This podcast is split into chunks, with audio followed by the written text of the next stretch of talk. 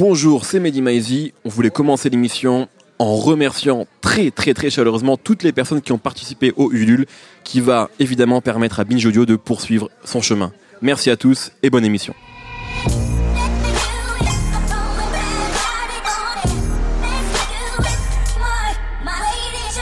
Bonjour, bonsoir à tous, c'est Mehdi Maizi et je suis très heureux de vous retrouver pour un nouvel épisode de No Fun. Ils ont changé le rap tout en faisant les choses en famille. Ils sont là depuis un moment mais sont en train de rencontrer le plus grand succès de leur carrière. Non, je ne parle pas de PNL mais bien de Migos qui livre l'album Culture aujourd'hui même.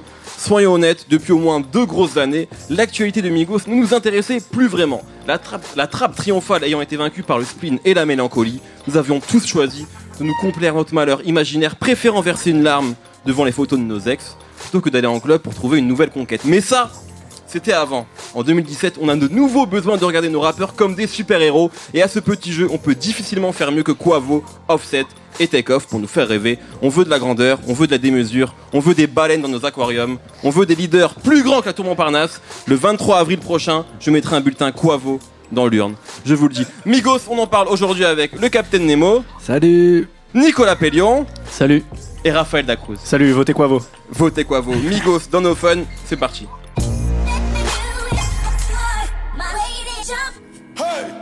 Raindrop, drop top, drop top, smoking no cooking the hot pot, cooking, fucking on your bitch, yeah, that, that, that, cooking up dope in the crock pot, pot. We came from nothing to something, nigga. I don't trust nobody, grip the trick, nobody. Call up the gang and they come and get gang. C'était un, un court extrait de Bad Bougie qui est donc actuellement le morceau numéro 1 au Billboard américain, toujours confondu. Hein. Euh, Ed Sheeran était repassé devant dans la semaine, Ouais. mais pas ne peux rien longtemps. faire contre Migos. Même Ed Sheeran, c'est dire. Euh, L'album est disponible donc depuis aujourd'hui. On a eu la chance de l'écouter, mais euh, deux, deux jours avant à peine, pardon. Donc on a une écoute, c'est une écoute à chaud. Mais je vais quand même vous demander, messieurs, ce que vous avez pensé de ce nouvel album de Migos qui, a, qui revient en grande pompe, célébré par tout le monde. Et peut-être commencer avec, avec toi, Nico. Alors, vaste je vais peut-être pas programme. commencer avec toi, du coup. Non, mais il y, a- y ce- il y a ce vieux truc de rap, genre euh, c'était mieux avant, euh, c'était mieux quand euh, il était inconnu et qu'il disait ce qu'il voulait, un peu dans l'idée que pour plaire au plus grand nombre, faut faire des concessions. C'est un peu ce que tu nous as dit d'ailleurs avec Run the Jewel la semaine C'est un dernière. peu ce que j'ai dit avec hein, Run où the Jewels. T'as craché sur le Killer Mike Exactement, exactement. Mais là, avec euh, Migos, il se passe un peu ce qui s'est passé avec Future il y a deux ans, quand, il a, quand Future a sorti euh, 56 Nights et DS2, à savoir que Migos sont au sommet, au, au pic de leur popularité, au moment où ils font, ils font la musique la plus aboutie de leur, de leur carrière, à mon Ouais. avis. Euh, Il y a un bon exemple, c'est le morceau Deads euh, sur euh, l'album, Qui est incroyable, c'est mon préféré. Qui est incroyable, qui a une espèce de, de, de prod grandiloquente, un peu comme le comme il y avait sur les albums de Young Jeezy il y a 10 ans, euh, avec des grosses trompettes romaines, on a l'impression qu'on Ouais. part en guerre. Et euh, Cuevo, il arrive, euh, il compte euh, les morts qu'il a laissés derrière lui, euh, comme si le petit poussé regardait les, les petits cailloux laissés derrière, derrière lui. Et en fait, il, il réutilise le flow qu'il avait sur Bendo, qui est le premier single qu'ils avaient en 2013. Que leur premier tube. Leur euh, premier ouais. tube, c'est comme ça qu'on ça l'a qu'on connu. Et là, le flow paraît préhistorique. Donc à ce moment-là, on se rend compte du, de l'avancée incroyable qu'ils ont eue. Alors in- individuellement et tous ensemble. Ouais. Et euh, c'est pour ça que cet album, je pense que c'est tout simplement leur meilleur projet euh, de leur penses carrière. Je, ouais, je pense, ouais, ouais, ouais. Je valide aussi. Et euh, êtes le grand point fort, D'accord, quoi. le grand point on peut fort. euh, arrêter maintenant. non, mais le- je pense un truc- il y a deux, deux choses importantes et la, la- la- la première, la plus importante, c'est le fait que euh, ils ont taffé les individualités et qu'aujourd'hui Ça, c'est vrai. ils sont tous différenciables et différenciés euh, dans les morceaux. Euh, Take Off, ça va être euh, l'espèce de, de génie des rythmiques, c'est vraiment un orfèvre du rythme, comme s'il avait un métronome dans l'oreille, il découpe tout le temps, et on retient rien de ce qu'il raconte, mais euh, ce qui est important, c'est comment il sort de la prod, comment il revient dedans, comment il accélère, comment il ralentit, etc. Euh, moi, en plus, pour moi, c'est mon préféré, parce qu'en plus, il a la meilleure voix, je trouve, il a une voix un peu rauque. Hein, hein. Après, il va y avoir Offset, qui va être peut-être le celui qui est le plus Kaira, qui est le qui a, la comment dire, qui a un- qui a un charisme un peu de, de rappeur un peu classique en fait, Ouais. mais qui est celui qui a les meilleures images, celui qui a les textes qui vont qui vont devenir des mèmes après. Et après Quavo, en fait, il a eu la meilleure transformation, en tout cas la plus la plus nette, qui est de- il est devenu le Beyoncé de Migos en fait. C'est pas forcément le meilleur, mais c'est celui qui attire la lumière. C'est celui qui, qui allait piocher chez Rich Homie Quan, chez Lil Uzi Vert, chez Drake, chez Travis Scott Chez Young Thug aussi. chez Young Thug Mm. et euh, il a fluidifié en fait le flow de Migos il est devenu plus mélodique. Et finalement maintenant tous les trois euh, ils sont complémentaires, ce qui n'était pas le cas avant. C'est vrai que pendant longtemps, Migos c'était Quavo, en tout cas dans la tête des gens. C'était Ouais. dans la tête de Quavo. Était dans la tête de Roth, c'était qu'un seul rappeur. Mais je pense que pour beaucoup, c'était qu'un seul rappeur en plus. Enfin, en Ouais, tout cas, c'était la même chose. Et c'est vrai qu'un projet de Migos de 30 morceaux avec les, les, les trois ou les deux, parce qu'il y en a un qui était beaucoup en prison, euh, ouais. c'était dur à, en- à- à digérer, vrai, en fait. Alors qu'aujourd'hui, l'album, on l'écoute du début à la fin. Et Il est beaucoup plus compact aussi. hein. Là, c'est Ouais. 13 morceaux. c'est hein. plus compact, vu qu'ils sont différents, les mecs. En fait, l'impression que ça fait en écoutant Culture, c'est que c'est beaucoup de morceaux, un, un Migos featuring les autres. Euh, Bad and Bougie, c'est un morceau de- d'Offset. C'est clairement un morceau Clairement. d'Offset. Euh, T-shirt, c'est un morceau de Take Off. Euh, Aoutia, enfin la, la- c'est un morceau de Quavo. Quavo tout seul qui chante. Et en fait, systématiquement, ils ont chacun leur style et ils amènent leurs deux potes dessus à chaque fois. Et euh, c'est c'est- C'est ça. Moi, c'est ça que je trouve intéressant. Je trouve c'est qu'ils sont un peu euh, formés maintenant comme un groupe de rock, tu vois. On dirait genre Quavo, c'est le frontman, tu vois, c'est Axel Rose. Eh, c'est les Et, Beatles. euh, et Offset, euh, c'est tu sais, c'est le guitar héros qui est chelou un peu dans son truc bizarre, genre c'est Slash, tu vois. Et, euh, et, et puis derrière, t'as le batteur qu'on n'entend pas trop, mais c'est celui qui sert le plus de meufs parce qu'il parle pas trop, c'est Takeoff, tu vois. et au final, euh, cette énergie-là, bah, tu la retrouves sur le long de l'album. Et c'est vrai que quand c'est Quavo qui prend le devant, comme dit Nico, on va plus être dans ce que va faire Travis Scott en ce moment, parce que Quavo bosse beaucoup avec Travis Scott, avec les, ses nouvelles scènes d'ailleurs. Ouais. Il y a des morceaux où on entend même des, des, des vibes derrière. On dirait que c'est Travis Scott, on sait même pas, parce que là on n'a pas encore les crédits d'album, donc je peux pas confirmer ça. Mais le morceau euh, Sleeping, je crois, avec Gucci Mane, derrière t'as des trucs, euh, oh, oh, tu sais, les vocalistes Ouais, chelous. les trucs euh, à la Travis à Scott. Travis. Scott. un peu baroque, ouais. Donc euh, il y, a, il y a des rapprochements comme ça, comme dit euh, Nico, moi euh, plus ça va, plus Offset il me fait penser à genre un Mick Mill, tu vois. C'est la Kaira euh, qui arrive en moto, euh, toujours en i, tu vois, et qui est là genre euh, raindrop, la tape, enfin il veut, il veut vraiment manger le truc. Et, euh, et c'est vrai qu'on, comme comme disent mes collègues, ils ont bien trouvé leur équilibre là et sur l'album. Je pense que le petit plus, c'est que sur 13 morceaux, ils arrivent à avoir toutes les touches Ouais. qu'ils avaient sur les autres mixtapes, mais avant, ils le faisaient sur 20 morceaux, et t'en avais toujours 5, tu te disais, vas-y, j'en ai marre. Je me rappelle de Rich Nigga Timeline, Ouais, ouais. les trois premiers morceaux, genre euh, Cross the Country et tout, là, genre, Ouah, ouais, c'est génial et tout. Exactement. Et t'arrives au quatrième morceau, tu fais, oh les mecs, c'est On bon, en plus. marre. Ouais. Alors Ouais. que là, C'était des compilations qu'ils faisaient avant. c'est en fait. ça. Alors que là, le fait qu'ils aient un petit peu pris chacun, comme euh, disait Nico, euh, possession d'un ou chacun de morceaux, bah, ça donne des couleurs qui restent super euh, familiales. Donc on n'a pas l'impression de partir dans, dans des Mm. trucs complètement différents, mais en même temps, il y a une musicalité, il y a aussi un tempo qui se ralentit. Il y a, tu vois, tu, tu disais dans l'introduction que on retrouve la trappe triomphante, mais je trouve pas forcément sur la fin de l'album. C'est carrément. Ah, c'est euh, plus Versace, Versace, Versace, Versace. C'est cloud quoi, c'est c'est Mm. presque du cloud rap, euh, quasi même on pourrait dire. euh, moi sur la fin, je pensais même à du, à du PNL, hein, enfin sur les trucs un petit peu plus aériens où il y avait moins le triolet tout le temps. Et En fait, du Travis Scott laid back. Tu vois. C'est ça. Mais en fait, c'est ça aussi qu'on voit, c'est Travis Scott, au début, on trouvait que c'était de la merde. Maintenant, on trouve ça un petit peu mieux dans son évolution. Peut-être que le fait qu'il traîne avec Young Thug et Quavo, Mais c'est- Euh, du coup, c'est a pas lui, c'est quelque quand, chose de c'est nouveau. quand c'est quand c'est Quavo qui le fait que c'est intéressant. après, Travis Scott, ouais. on s'est mis d'accord pour dire que c'est de la merde parce qu'on est très mauvaise foi. De il y a quand même, des morceaux assez extraordinaires Ça a à Travis Scott. Mais on est tous de très mauvaise foi euh, concernant Travis. Scott et Big Sean d'ailleurs. bien qui est sûr. quand même en train de sortir de très très bons morceaux. Raphaël, Euh, moi, trois trucs en vrac euh, comme ça euh, que m'évoque euh, cet album et pour rebondir un petit peu ce que, ce que disaient mes collègues, euh, il y a quand même, enfin, c'est quand même un groupe qui a réussi en, en 2013 à arriver avec des singles fracassants, Versace, Anna. Montana, vraiment Bendo, fracassant. vraiment fracassants. Il n'y a pas beaucoup de groupes qui ont réussi à, à perdurer comme ça euh, pendant 4 ans, alors qu'ils ont eu une espèce de, de bulle spéculative autour d'eux avec, avec ces singles incroyables. Avec en plus un membre qui était incarcéré. C'est-à-dire que dans leur dynamique d'un seul coup d'ascension, paf, ils ont été euh, amputés d'un tiers du groupe. quand Deux même. fois en plus. Deux fois, Mais vu qu'on exactement. savait jamais qui rappait, en fait, les gens s'en rendaient pas compte. Ouais, c'est pas faux. C'est pas faux.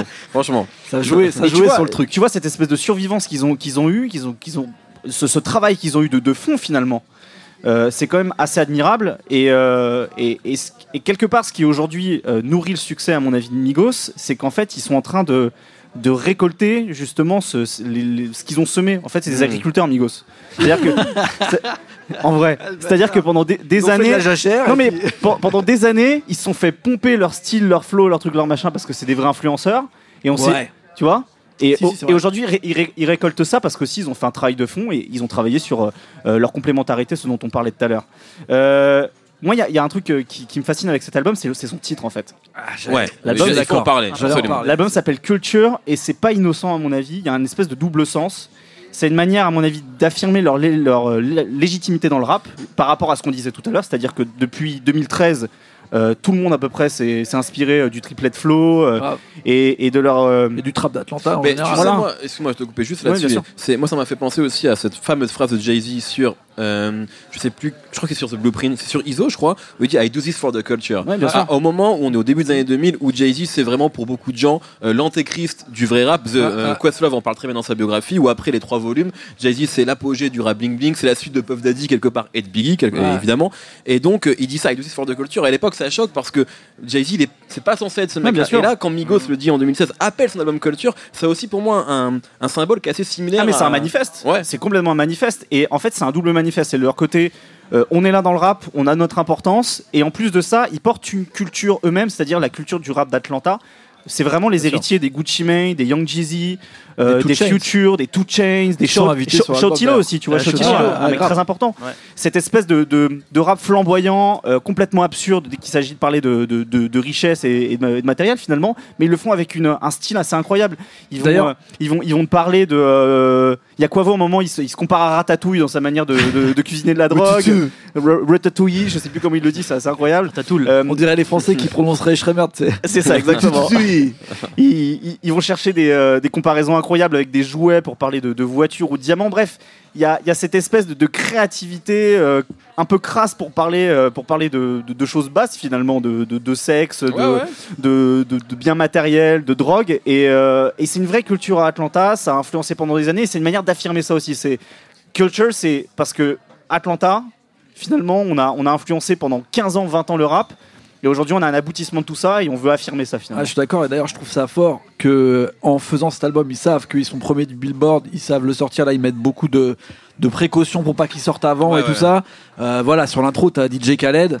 Euh, clairement, c'est un manifeste aussi, tu vois, de dire que DJ culture coming soon, alors Ah que ouais. tu, l'as dans les mains.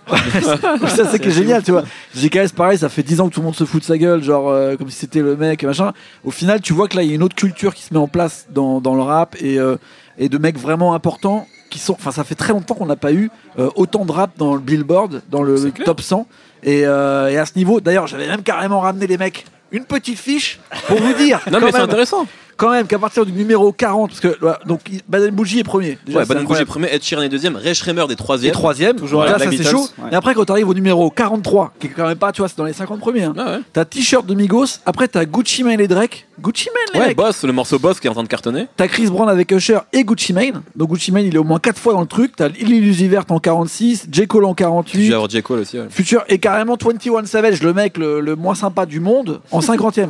Donc je veux dire, on est quand même dans un monde, à un moment où euh, les gens, faut qu'ils se rendent. Enfin, les gens vont retourner, à mon avis, leur, leur façon de voir la musique. Et peut-être que plein de gens vont découvrir Migos maintenant. Et je trouve ça super intéressant qu'ils aient pas changé leur formule du tout. Il y a Zaytoven sur l'album, il y a Gucci Mane sur l'album, il y a Two Chains.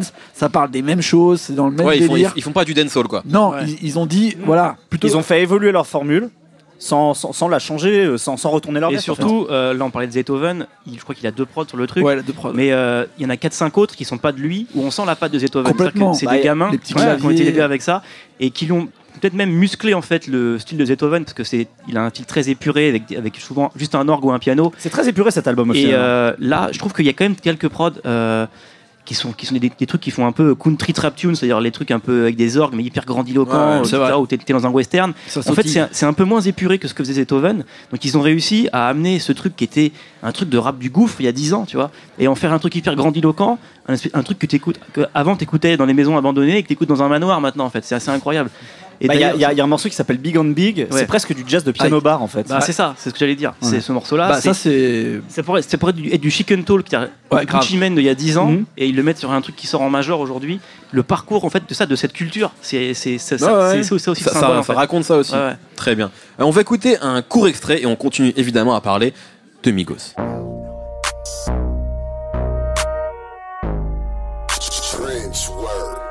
Ay, mama told me ay, not to sell word. Mama 17, 5, same color t-shirt, white. Mama told me ay, not to sell word. Mama 17, 5, same color t-shirt. Extrait de T-shirt qui est donc euh, dans le top 100 quand même, hein, comme tu l'as Eh dit ouais. Nemo, et qui est effectivement, on le disait un petit peu en antenne, sûrement un, un tube encore plus évident que Bad and Bougie. Grave. Et justement, puisqu'on parle de Bad and Bougie, comment vous expliquez le phénomène autour de ce morceau?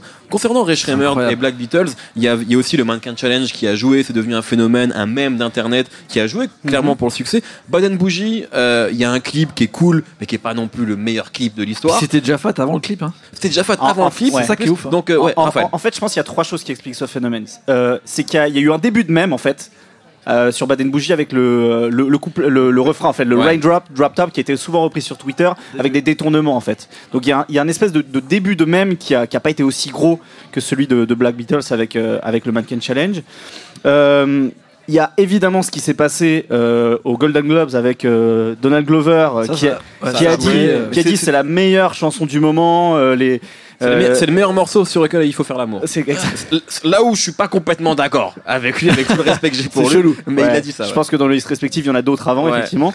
Mais, euh, mais forcément, bah, là, je crois que le lendemain, ça a augmenté le le nombre d'écoutes à, à 200% en plus Ouais. d'écoutes sur, sur, le streaming. Et je pense qu'il y, a un- il y a un autre truc, c'est que, en fait, euh, ils ont réussi. Alors, c'est c'est le site euh, Genius qui. euh, qui euh, donc euh, permet euh, de décrypter les textes Ouais. de rap américain, qui a fait un article assez intéressant qui expliquait que le, le- le terme bougie aux États-Unis est dérivé du, mo- du, du mot bourgeois, le mot français bourgeois, euh, et que c'est euh, un petit peu comme en France, c'est euh, c'est un peu euh, péjoratif. C'est-à-dire que quelqu'un de bourgeois aux États-Unis, c'est quelqu'un qui est un peu prétentieux, pompeux, et que là en fait, euh, de- Un bourge, quoi. et c'est ça, c'est un petit bourge, exactement. Et en fait, ils ont réussi à, à, à- à changer le sens de ça. C'est-à-dire qu'ils disent que eux, ils traînent avec des, des, des nanas qui sont bad and bougie, c'est-à-dire qu'elles sont à la fois un peu kaira et qu'elles ont des goûts de luxe parfois un peu, un peu kitsch.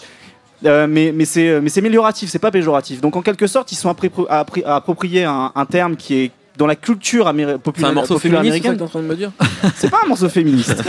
c'est un morceau qui, par- qui parle en quelque sorte de, de rapport de classe d'une certaine manière, mais là le- de, de manière très positive en fait. C'est-à-dire que ils disent voilà, on traîne avec des nanas qui ont des goûts de luxe, parfois au, au- au risque d'être un peu kitsch, mais, euh, mais nous on trouve ça cool finalement, tu vois. Et euh, je pense que ça, ça, ça parle autant aux Noirs américains qu'aux Ouais. qu'aux Caucasiens en fait. Et euh, Ouais. je pense que ça explique aussi le, le succès de, de ce refrain et, et de ce morceau. Moi, je pense après, c'est aussi l'énergie, tu vois, de, de Offset. En fait, on se rend pas compte. Moi, je me rappelle la première fois que je l'ai écouté, je fais OK, super, encore un Migos, le même que 15 fois et tout, euh, qu'on a entendu des milliers de fois, c'est toujours le même. Et en fait, ça reste tellement en tête cette connerie de raindrop, drop, Drop top. top. Quand il le pose, en fait, c'est tellement euh, ciblé, tellement fait. Après le eh, eh, Offset, c'est la façon dont c'est fait. Tu sais, c'est tellement limité la musique à rien. Je me rappelle d'avoir vu une vidéo où tu vois. euh, ce truc partir au Nigeria, tu vois, ils sont dans une Ouais. salle au Nigeria, il y a genre, je sais Ah oui, ça, ça, c'est il y a extraordinaire. 20 000 personnes. Tu vois, les mecs, ils sont froids, comme d'habitude. Genre, on a l'impression c'est comme s'ils étaient genre dans la chambre de leur grand-mère, tu vois, genre euh, à Atlanta, tu vois. Le morceau part, t'as Offset qui part Raindrop, ils, rappent même pas, les mecs.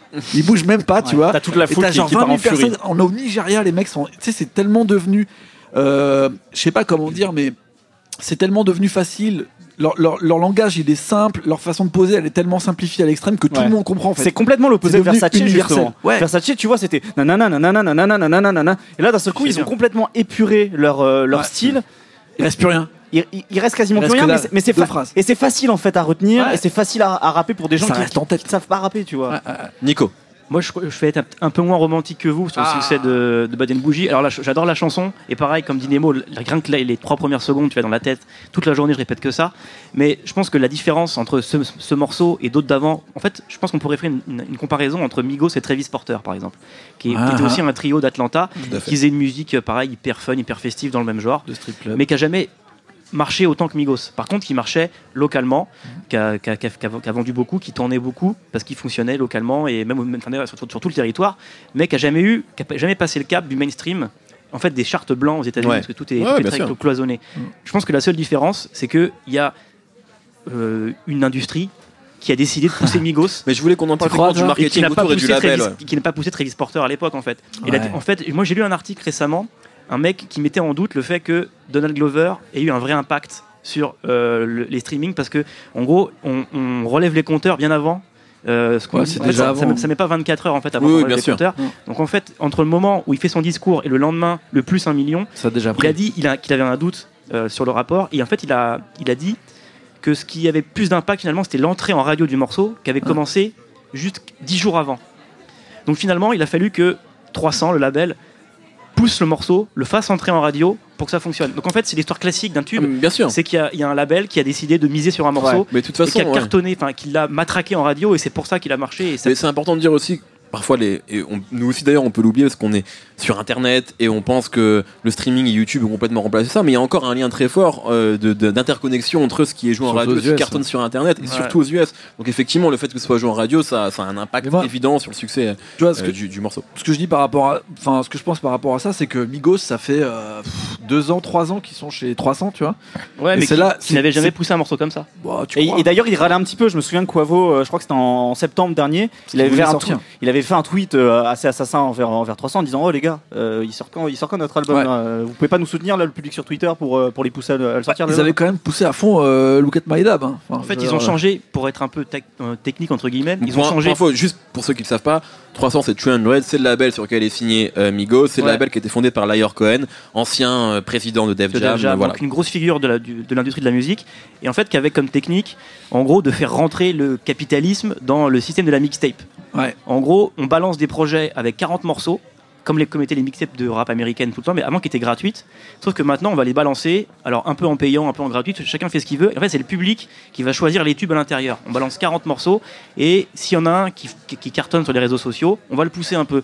Et en fait, ça, ça marchait pas. Ils- pendant 4 ans, ils ont fait ça avec Migos. À chaque fois, il y avait un tube, mais qui tenait, euh, qui tombait à l'eau au bout de 3 Ouais, mois, ouais. tu vois. Et là, ils ont fait à l'ancienne. C'est-à-dire, il y, a eu, il y a eu un espèce de, de préparation marketing à l'ancienne avec un vrai album. Ouais, je crois que c'est ça la différence. Et ils ont poussé les singles en radio comme on, fait, comme on le faisait avant. Et ça a marché. Parce que finalement, en fait, le monde n'a pas tant changé que ça.